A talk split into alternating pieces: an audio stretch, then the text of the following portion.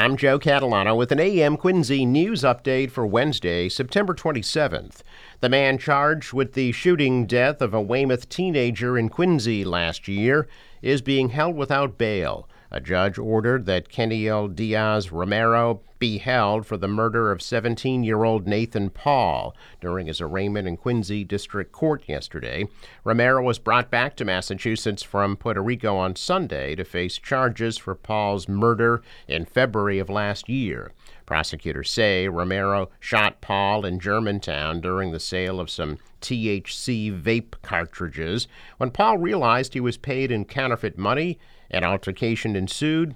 Paul was shot in the leg while in a car, causing him to crash. He died at Boston Medical Center. 18 year old Javon Harris of Quincy and four juveniles were arrested months after the shooting, but Romero fled to Puerto Rico.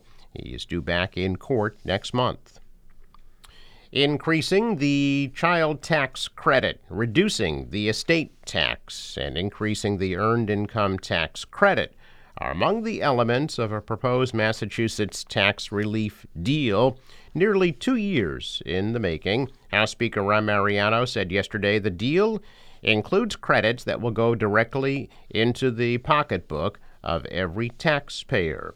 Under the proposal, the leader said Massachusetts Child and Dependent Tax Credit will become the most generous in the nation, increasing from $180 per dependent to 310 this year and then to $440 next year and beyond.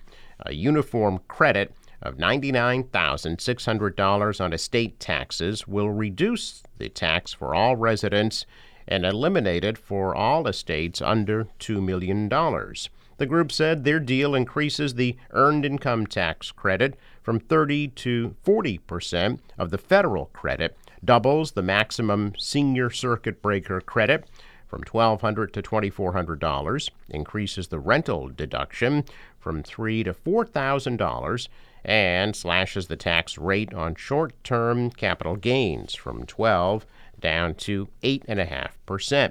Under the deal, homeowners will have access to a septic system tax credit maximum that will increase from 6,000 to $18,000 with a maximum $4,000 claimable per year and increased credits for lead paint abatement. The proposal also includes requiring married taxpayers who file a joint return with the federal government to also file a joint state return. The House is preparing to vote on the measure today, and the Senate will vote tomorrow.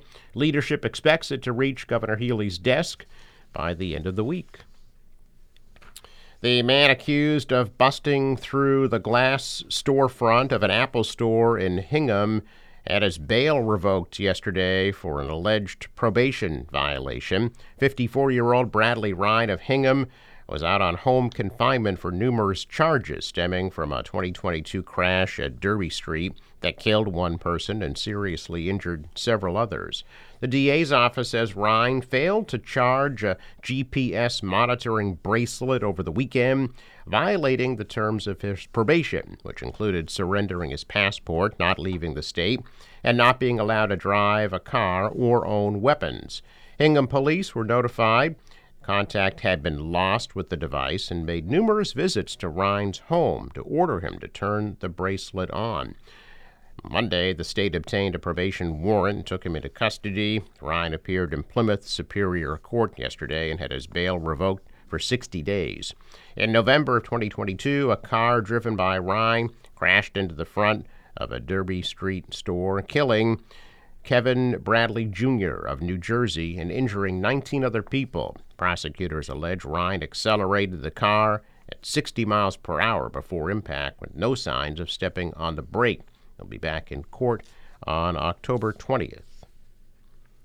The Lambert's Rainbow Market in Dorchester has been serving the community for 65 years, but now the land in Boston and at their Westwood location has been sold. The deal closed last Friday.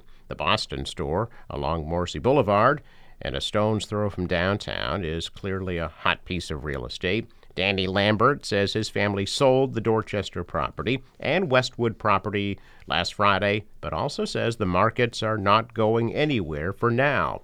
The family and the new owner signed a lease deal that will allow Lamberts to stay in business through at least 2032. Danny Lambert says the new landowner is one of their regular customers in Westwood. Lambert says his staff, who've built their lives there for more than 40 years, have all agreed to stay. The family says Lambert's in Westwood on Route 1 is also staying open for years to come because of the same 10 year lease deal. A check of business news this morning, and stocks are in the negative. The Dow lost 388 points. The Nasdaq fell 207. The S&P lost 63. Stocks are higher in Asia, shrugging off a sharp decline on Wall Street that took benchmarks back to where they were in June. The dollar rose. The euro is down. Oil is up to $93 a barrel.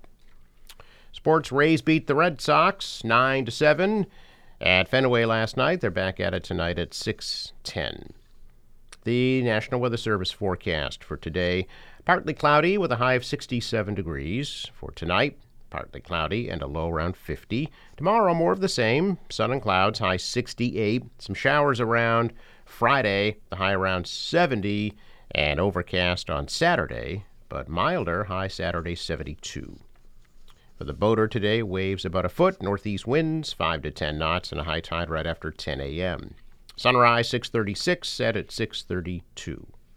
I'm Joe Catalano with an AM Quincy news update for Wednesday, September 27th.